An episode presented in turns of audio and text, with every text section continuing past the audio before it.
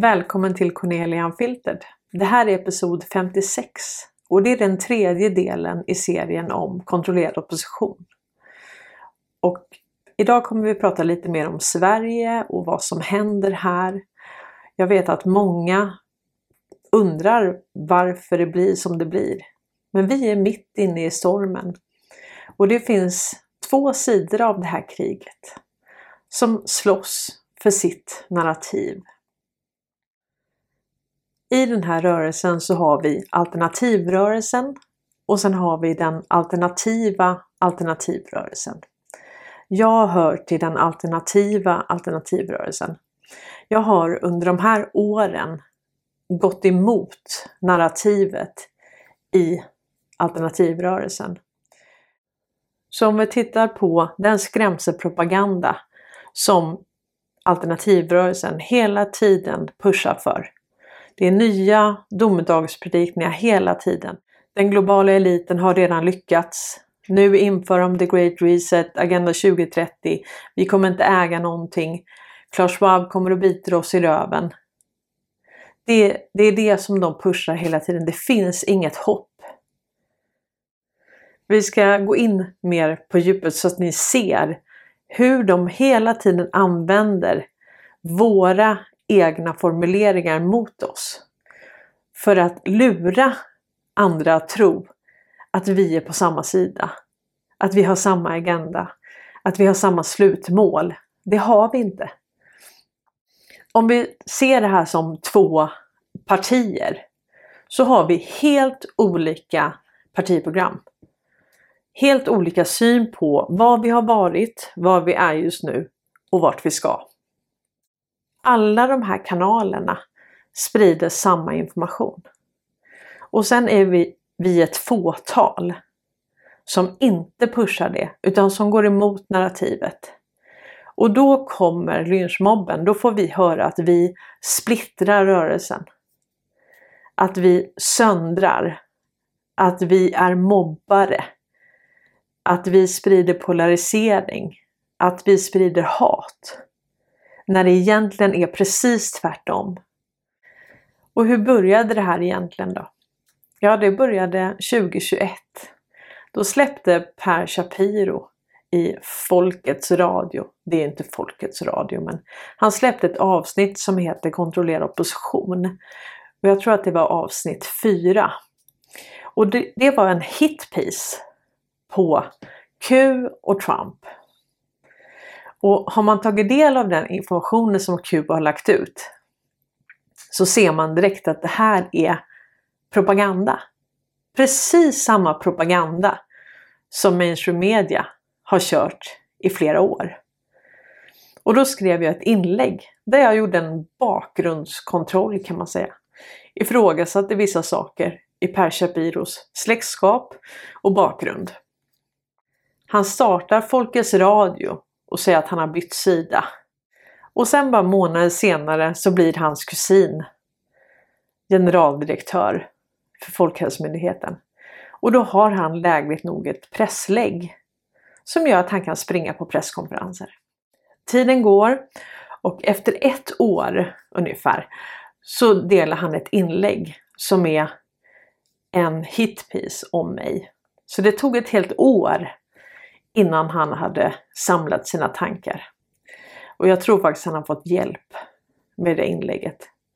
Och frågan är om det ens var frivilligt. Jag ska läsa upp en liten bit ur det här. Ungefär mitt i inlägget så skriver han så här. Nej, stötestenen är den psyop som Cornelia sprider. Har i uppdrag att sprida. En psyop vars övergripande samlingsnamn heter Q eller QAnon och som har spridits av underrättelsetjänster och deras obskyra nätverk ända sedan Trump blev president 2016. Om du lyssnar noga på Cornelias poddar så kommer du höra väldigt tydligt mönster. En hel del någorlunda sanna och relevanta saker om det monetära systemet, skuldmättnad, har han aldrig nämnt tidigare, med mera. Men de sanna påståendena kryddas alltid med 10-15% groteska lögner om hur de vita hattarna med Trump frälsaren i centrum, har en plan och arbetar i det fördolda med att ställa allting till rätta. De onda och korrupta ledarna kommer snart ställas inför en gigantisk tribunal, domens dag. De religiösa symbolerna används flitigt, som i alla sekter. Hamna i fängelse, det tyranniska ekonomiska slaverisystemet avskaffas och sagan slutar med att vi kommer leva lyckliga i alla våra dagar. Datumen för de olika tribunalerna flyttas hela tiden fram, vilket är legio i religiösa sekter. Och nu kommer det som han egentligen vill ha sagt då. Detta är en livsfarlig psyop som syftar till att förgifta och splittra motståndet mot det framväxande globala kontrollsamhället. Och den syftar som alla frälsningslärare till passivisering. Så vad menar Per Shapiro här egentligen?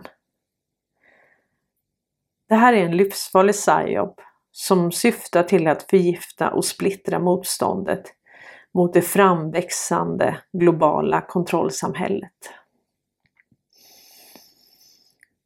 Men om vi är ett fåtal som har tagit del av den informationen som Q har lagt ut,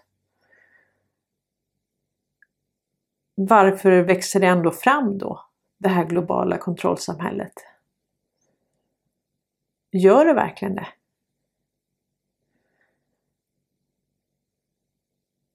Är det mitt fel då att Per Shapiro är passiv? Eller hur menar han här? Han skyller då på ett fåtal för att den här agendan nu rullas ut då. Men han hade väl kunnat gjort någonting då? Eller? Så enligt Per Shapiro så lyckas nu eliten rulla ut det här globala teknokratiska samhället. Men är det verkligen så? Vem har kontroll på telekominfrastrukturen? Det är det amerikanska justitiedepartementet. Så Wallenberg, som har kontrollerat 184 länder via telekominfrastrukturen och kraftförsörjningen och banksystemet. Nu har ju de inte längre kontrollen. Men det bortser Per Shapiro ifrån. Och Per Shapiro ägnar mig hela 7 minuter i sitt senaste poddavsnitt. Psyops åt folket. Vad det nu ens betyder. Psyops åt folket.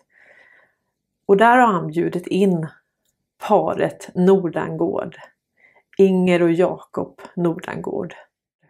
De är professorer och skriver systemkritisk propaganda samtidigt som de har betalt av universitetet. Och jag tänkte att vi låter då professorn Inger Nordangård berätta om hur hon ser på polariseringen i vakenrörelsen.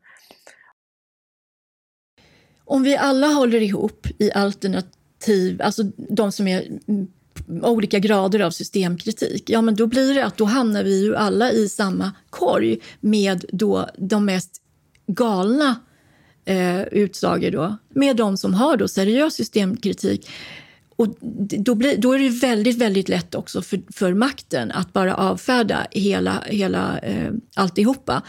Och därför så ser jag det som viktigt att faktiskt skilja agnarna från vetet. När någon går ut och säger någonting som man kan väldigt lätt med några snabba googlingar bevisa att det är en bluff. Varför ska man då inkludera dem som antingen är utnyttjade, som har gått på ett narrativ eller som är direkt kanske har betalt för att kontaminera då den legitima systemkritiken. Och ja visst, det skulle vara en viss styrka om alla höll sig till samma narrativ, men för någon som söker sanning på riktigt så är det ju omöjligt att lägga sig frivilligt i samma korg som någon som berättar sagor och ja, saker som verkligen inte går att bevisa eller som snarare går att bevisa att de är falska. Så Inger säger att hon vill inte beblanda sig med galningar. Hon har ingen anledning att inkludera sådana som mig. Så hela det här avsnittet är en hitpiece igen på Q och Trump och förlöjligande av alla oss som följer den informationen. Vi får helt enkelt inte ha den åsikten. Och när man lyssnar på den här podden så är det ingen skillnad från den propaganda som mainstream media har spottat ut om Trump och Q i flera år. Så alternativmedia, alternativrörelsen, det är det nya mainstream media. Och det kan mycket väl vara så faktiskt. För SVT och de här mainstream, de vet att de tappar tittarsiffror hela tiden. Så de måste resa upp sitt fotfolk i den här rörelsen. Som ändå kan pusha samma hat, samma agenda. Som kan pusha samma hopplöshet. Att det är kört. Det är bara att rätta in det ledet. Nu kommer The Great Reset. New World Order. Klaus Schwab kommer. Tiden är slut. WHO har redan tagit över. Det skedde i måndags. Så det finns ingenting att kämpa för. Så du ska vara tyst. Och du ska absolut inte ifrågasätta. För då kommer lynchmobben. Då är du en mobbare, du är en narcissist, du är hatisk, du polariserar, du förstör. Du ska vara tyst, du ska inte ifrågasätta. Vad de försöker göra här, det är att begränsa min yttrandefrihet. Och är det så att man inte får något motstånd alls i det här, då är man ju inget hot. Och det här hatet som Per Shapiro har gentemot Trump, det är ju nästan larvigt. Vi ska lyssna här på några minuter hur han beskriver Trump. Och försök tänk på vad skillnaden är från mainstream media. Trump-fenomenet är som en psyop i sig självt. Han tar på sig ledartröjan för en växande skara amerikaner som känner på sig att systemet är riggat emot dem. To all Americans tonight. In all of our cities and in all of our towns, I make this promise. Och från start etableras han som mytoman. Media rapporterar dagligen om Trumps lögner. Enbart första året som president ska han ha ljugit mer än 2200 gånger. Trump framställs som själva sinnebilden för osanning. Och senare, om det är någonting i det officiella narrativet som verkligen skaver för att det konfronteras med ett obekvämt påstående, så kan det påståendet placeras i munnen på Donald. Keep talking about hydroxychloroquine. Som exempelvis uppgiften att hydroxyklorokinin används framgångsrikt av många läkare för att behandla covid. Hydroxychloroquine. I don't know, it's looking like it's having some good results. The good news is we haven't heard anything bad. Ena stunden förordar Trump hydroxyklorokinin. I nästa stund pratar han om att injicera kroppen med rengöringsmedel. Right, and then I see the disinfectant where it knocks it out in a minute. 1 minute. And is there a way we can do something like that? By injection inside or... Genom guilt by association undergrävs trovärdigheten för den billiga och alternativa behandlingsmetoden. Detsamma vad gäller klimatfrågan. So Obama is talking about all of this with the global warming and that a lot of it's a hoax. It's a hoax.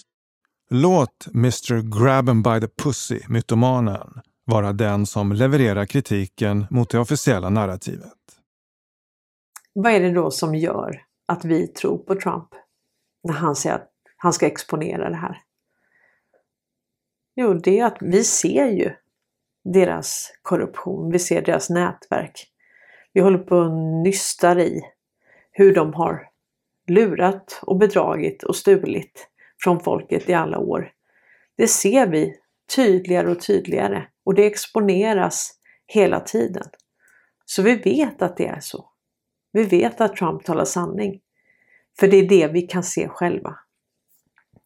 Och vi vet att det var valfusk i USA. Vi vet att vi aldrig någonsin har haft demokrati. Det har varit riggat emot oss hela tiden. De här har samverkat globalt för egen vinning på alla andras bekostnad. The most powerful weapon deployed by the Clintons is the corporate media, the press. Let's be clear on one thing. The corporate media in our country is no longer involved in journalism. They're a political special interest, no different than any lobbyist or other financial entity with a total political agenda, and the agenda is not for you, it's for themselves. Anyone who challenges their control is deemed a sexist, a racist, a xenophobe. They will lie, and then again, they will do worse than that. They will do whatever is necessary. Så om man tittar då på alternativrörelsen så börjar klustret utkristallisera sig väldigt väl. Alla de här samarbetar ju. De pushar ju samma narrativ. De promotar ju varandra. Och då, här har vi Frihetsrörelsen, Frihetsnytt, Knapptryckarna med Ulf Beiersand. Du har mod där Aida var med. Och där har du Knapptryckarna som går ut och säger att Aida är på folkets sida. Du har vaken.se, du har Newsvoice, du har SwebbTV. Alla de här pushar ju samma narrativ. De stöttar varandra. Och efter att jag har följt de här i flera år så frågar jag mig fortfarande, vad är lösningen? De gnäller på sådana som mig som litar på planen och är passiv. Men de själva då? Vad är det som hindrar dem från att rädda världen? Rädda oss nu då från det här tyranniska styret som ni säger kommer eller har redan kommit. Ni pratar om datum hit och dit. När kommer det då? Vad är det som tyder på att den här agendan lyckas? Jag kan säga att allt jag ser är att agendan inte lyckas. Så den här delen av rörelsen vill inte ha kritik. Och de jobbar precis som Socialdemokraterna gjort. De jobbar med troll, informationsinhämtare. De är organiserade. Men helt ärligt, antingen så är de ju amatörer. Eller så tvingas de exponera sig själva. Hur kan Jakob Nordangård som är professor sjunka så lågt att han är med i den här podden? Per Shapiros Folkets Radio. Jag fattar inte det. Hur kan man sjunka så lågt? Hur kan Per Shapiro sjunka så lågt? Är det någon som har hållhaka på dem? Och den här dokumentären Rörelsen. Alltså det är ju en parodi. Det är ju en hitpiece, men den är ju så dåligt gjord. Så det är ingen som kan tro på det där. Har man gjort den då för att man inte vill att folk ska vakna? Är det inte risk att det liksom blir motsatt effekt? Och det här som Per Shapiro gör. Psyops åt folket. Vad betyder det? Och det är bara pinsamt. Och när jag ser alla de här hatfulla kommentarerna. De kallar mig för mobbare. Men i deras inlägg så är det bara mobbing. Har man rätt då att mobba mig för att man säger att jag är en mobbare? Är jag en mobbare för att jag ifrågasätter? Man får inte ifrågasätta då. Man ska bara köpa allting rätt av. Man ska bara vara en ny fårskock. Där man ska vara tyst. Gå inte emot narrativet. För nu har mainstream media flyttat ner i alternativrörelsen. Och det jag gjorde mot Per Shapiro, när jag drog upp hans släktingar. Och jag tyckte att han utnyttjade det släktskapet för att få fördelar. Då är det guilt by association. Så det är den nya rasismen. Alltså att anklaga någon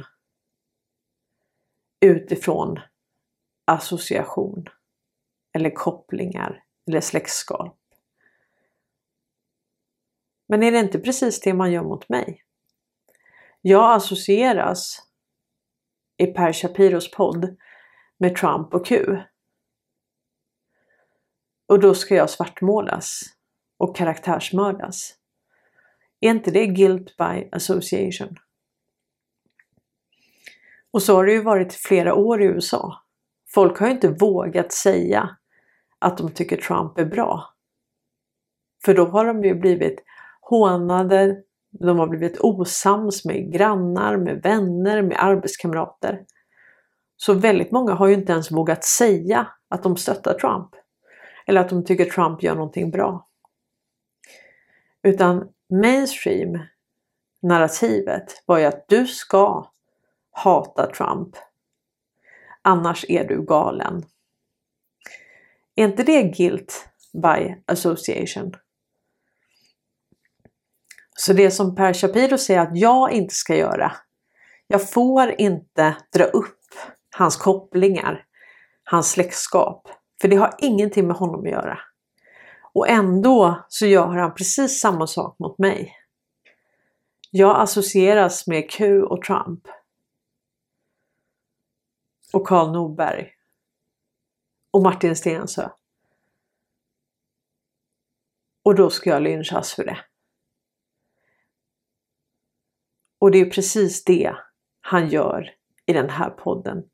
Vi ska lyssna på några minuter vad Per Shapiro säger om mig i den här podden. Även i Sverige finns en sorts filial till Q-rörelsen under parollen Make Sweden Great Again med växande antal följare på YouTube och sociala medier. Det här är episod 52. Och vi ska prata om Donald Trump. Hon som driver podden kan vi kalla fröken Vithatt. Jag har valt att inte namnge henne för att inte göra det här till något personligt. Ja, alltså den stora grejen som jag ser när man tittar på det här, det är ju att sälja in egentligen ett nytt ekonomiskt system. Det är väl egentligen, och det är någonting som hon kommer in på väldigt tidigt. Men hon använder sig då av, det är ju naturligtvis Q och Donald Trump och på hela den typen av retorik. Men sen kommer hon till väldigt snabbt till att det nuvarande systemet kommer att falla. Och hela det finansiella systemet är ju korrupt och det faller nu. Så att det är så häftigt. Så att ni får smälta det här lite. Det går ju att läsa, de flesta av de här källorna finns på makeswedengreatagain.org under, den heter planen att rädda världen. Och det här är, det finns ingen tveksamhet till det här, utan det är, och det är intressant att lyssna på det. Det här är, det är som att det är fakta om framtiden, så här blir det. Liksom helt uteslutet att vi har kvar det gamla systemet vi har. Utan vi kommer få ett nytt system, hur vi än vrider och vänder på oss. Om vi bara zoomar ut från alla detaljer, vad är din tolkning med det här fenomenet nu? Ja, det handlar om att dels få folk, när hon säger gör din egen research, ja men det betyder gå ner i kaninhålet och tappa bort dig bland alla dumheter. Det också finns massor med webbsidor som har så dålig kvalitet som du kommer att hitta om du söker på de här sakerna. Du kan sitta och lyssna på poddar och ägna hela ditt liv åt att lyssna på poddar och aldrig bli riktigt klokare för att man blandar sanningar med lögner. Jag menar, det är inget tvekan om att det är ett problem med det ekonomiska systemet och att det till slut kommer det att krascha. Men de som står redo och erbjuda alternativet, det är inte några vita hattar, utan det är de som har kontrollerat det ekonomiska systemet hela tiden. Och vi ska bara hålla oss lugna nu och ta emot det med öppna armar och tänka att det blir nog bra. De kommer att avskriva våra skulder. Vem vill inte ha sina skulder avskrivna? Vi kommer få olika mycket kompensation, vi kommer få olika mycket skuldavskrivning. Men det blir som en riktig reset, kan man säga. Det blir zero jubilee för allihopa. Där statsskulden försvinner, våra skulder försvinner och vi börjar på noll.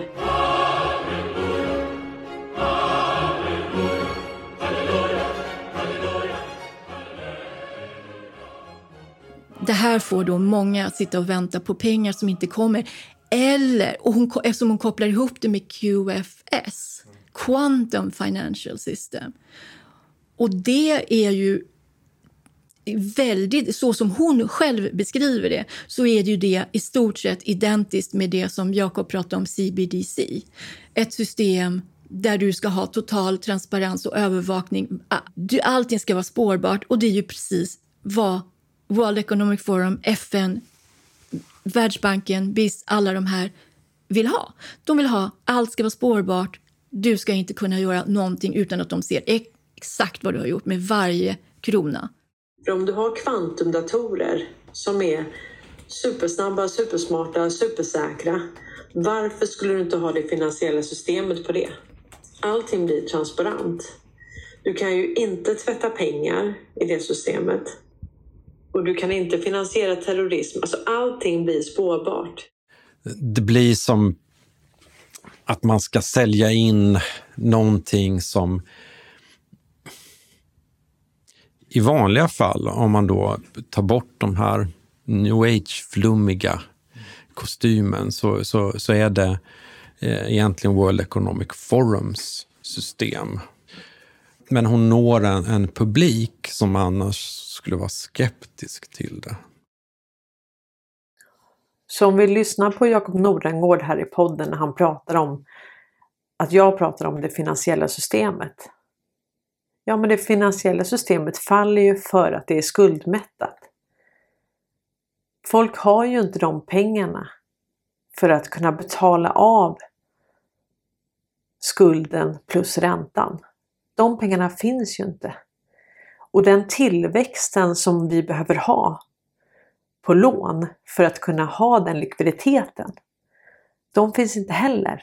Det är inte realistiskt längre. Och det vi ser att bankerna gör nu när de höjer räntan, det är ju bara att snabba på den här kraschen. Och då måste det ersättas av någonting nytt. Och idag är det ju de privata vinstmaximerande bankerna som ger ut vårt gemensamma betalningsmedel. De vill ju absolut inte bli ersatta av Riksbanken. Att det istället är Riksbanken som tillhandahåller Sveriges betalningsmedel. Men har bankerna då helt plötsligt blivit vår vän? Vi vill värna om att de får ha kvar den rätten att skapa vårt gemensamma betalningsmedel. Istället för att ha en riksbank då som verkligen ligger under folkets kontroll och som inte är vinstmaximerande. Som kan låna ut pengar till befolkningen utan ränta. Precis det som sker i Ryssland. Jag och Karl Norberg talade om det här i episod 3. Så gå gärna tillbaka och lyssna på det avsnittet med mig och Karl. För där pratar vi om att det här som vi kommer få, det har man redan infört i Ryssland. Och nu då i de här BRICS-länderna. Men vad tror då den alternativrörelsen? Ja, vi tror att det finns en strategisk planering. Vi tror att vi är inne i jordens genom tidernas största militära stingoperationsbaserade folkbildningsprojekt. Vi tror att det som Trump utlovade, att han skulle exponera och dränera den djupa staten, att det är det som sker.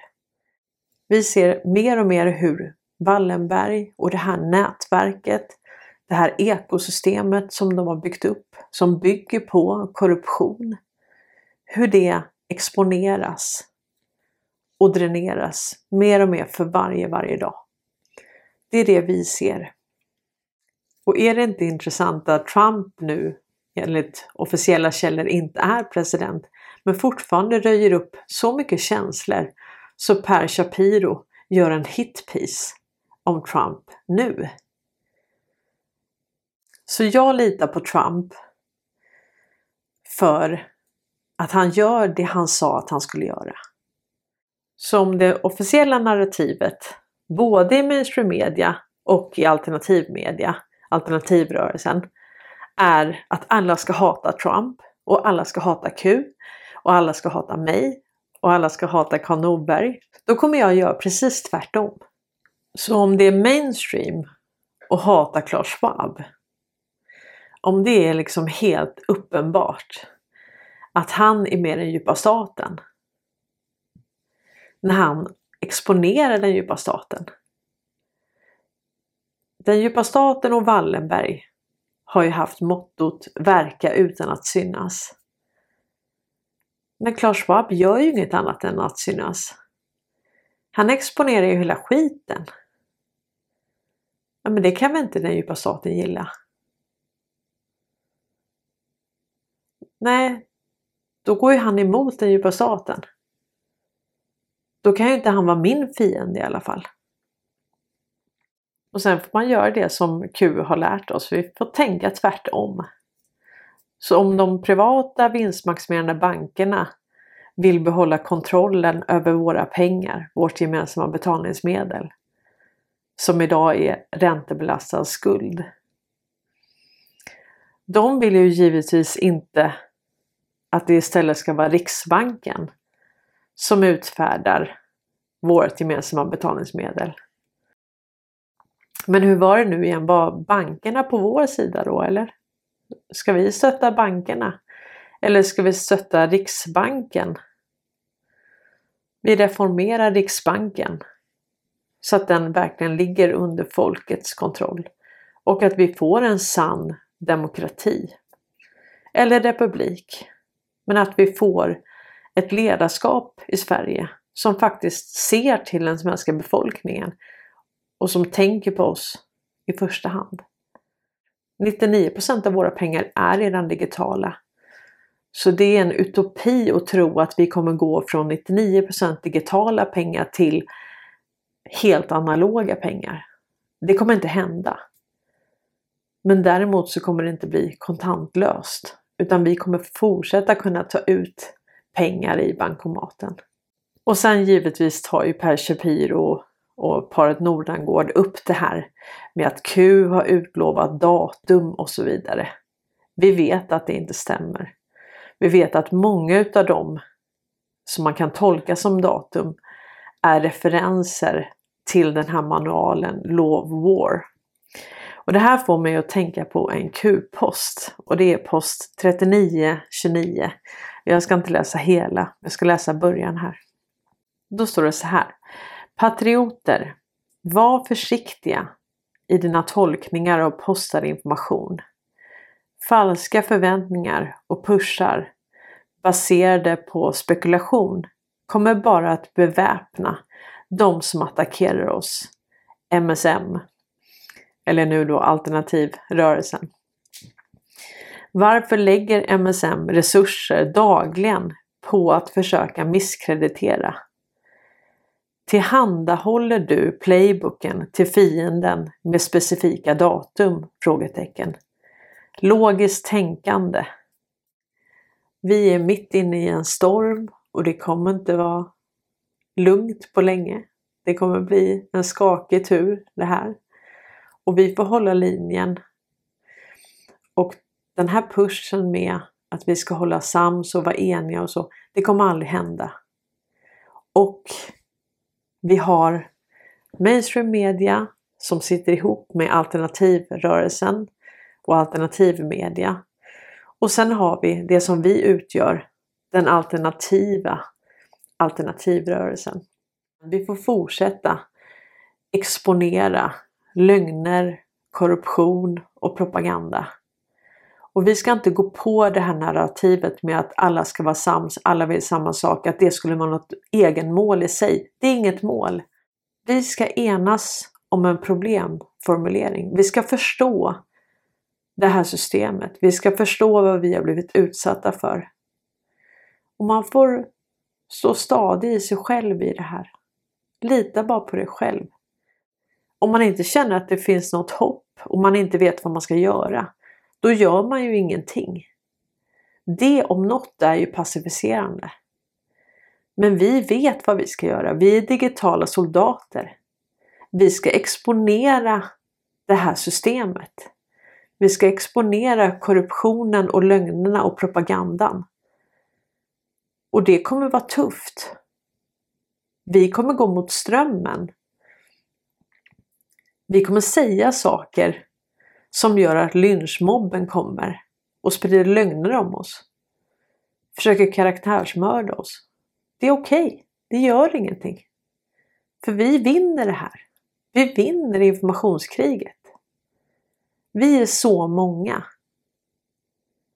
Och vi har hela händelseförloppet på vår sida. Vi ser ju vad som händer. Vi har aldrig varit enade. Vi har haft en liten klick på toppen som har dragit nytta av alla oss andra. De har berikat sig på våran bekostnad. Och de har ett fotfolk. Och den oppositionen sitter inte bara i Rosenbad eller på mainstream media, på SVT:s redaktion. Den finns givetvis mitt ibland oss. Eller de förstår inte det. De förstår inte att det gäller att kontrollera narrativet. Fast de har gjort det hela tiden. Det är klart att de gör. Så om det är någonstans de har fotfolk som försöker kontrollera narrativet, så är det ju i våran rörelse. Det är ju vi som är oppositionen. Och det var ju det jag vände mig mot den här dokumentären, eller vad man ska kalla det, rörelsen. För det måste ju vara det största bedrägeriet mot oss. Om vi är oppositionen och så sitter de och har med sig mainstream media på alla strategimöten och har med sig ett filmteam i 2 år. Ja, men då avslöjar de ju hela oppositionen. Eller? Och det får ju mig att fråga, alltså var någonting av det här på riktigt? Och de pushas ju av alternativrörelsen. Så hela alternativrörelsen sitter ihop. Alla de här alternativmedierna, kanalerna, politiska partierna som pushar olika kulisser. De pratar ju aldrig om kärnproblematiken. Och alla de är emot Trump. De är emot Q. De är emot mig. Med flera.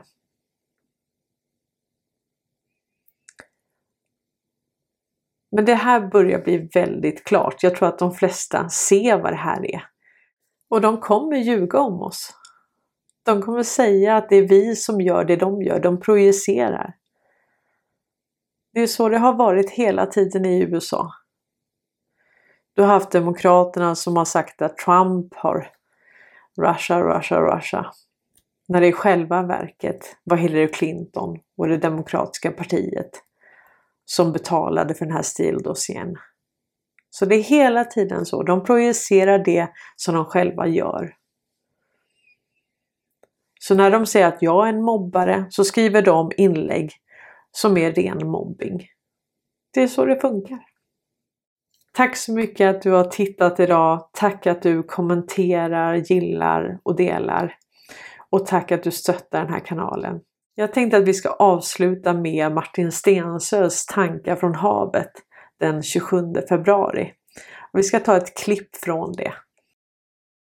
Jag tänkte på några ord.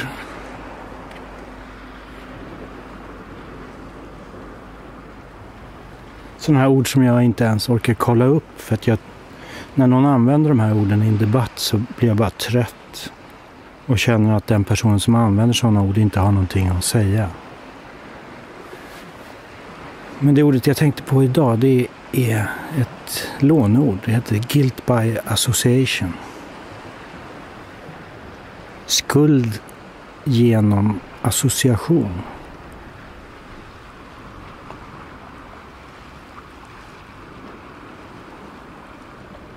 Jag såg att han, Per Shapiro, som har det här Folkets Radio. Alltså inte våran radio, utan hans kanal heter Folkets Radio.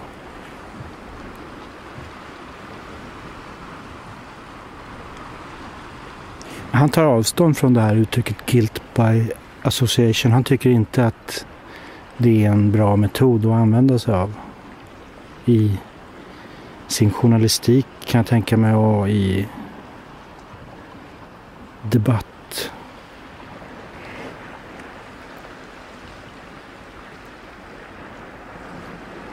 Men om man inte kan skuldbelägga någon genom vad personen associeras med. Alltså,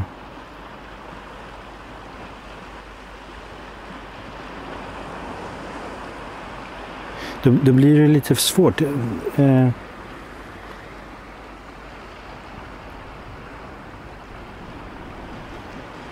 Använder jag mig av guilt by association om jag kritiserar Börje Ekholm för att han är chef för Ericsson? Var går gränsen liksom?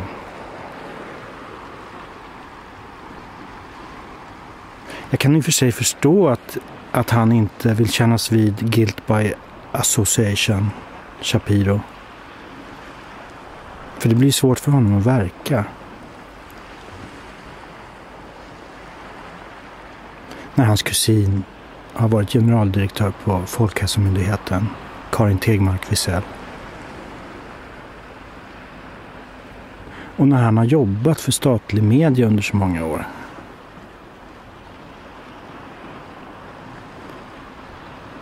Men om han inte känns vid guilt by association, då menar han ju att vi inte kan kritisera honom för att han tidigare har jobbat på Sveriges Radio.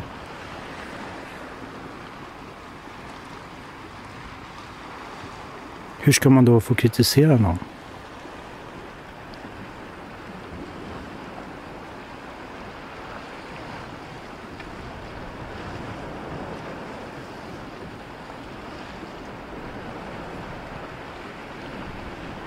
Per Shapiro, han använder sig av en annan teknik istället. Jag vet inte om det finns något uttryck för den tekniken, men jag kallar det för guilt by anonymisation.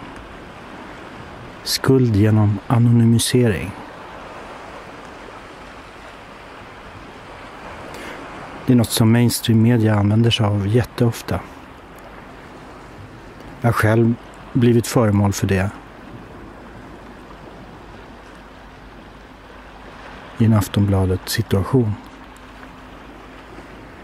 Jag ville inte anonymiseras, men Aftonbladet ville anonymisera mig. Omvänd anonymisering kanske är ett bättre än guilt by anonymisation. Anonymisation. Skuld genom anonymisering. Någonting som skrämmer mig, det är att det verkar som att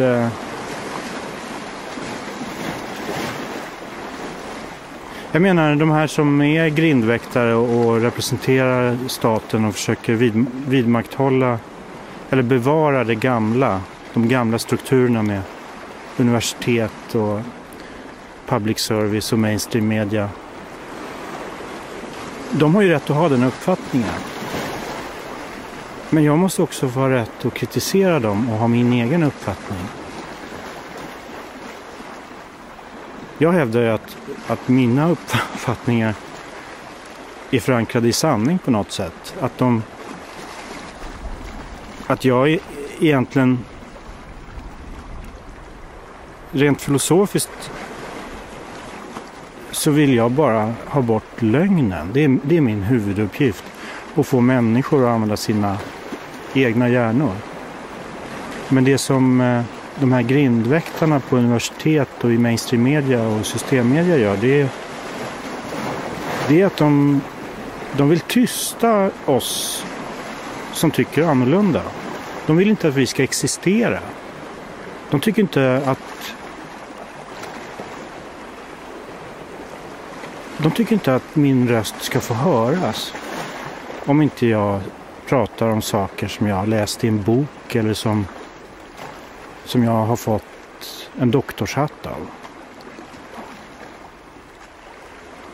De vill bevara det gamla, att det bara är de som har titlar och medaljer som får uttrycka sig.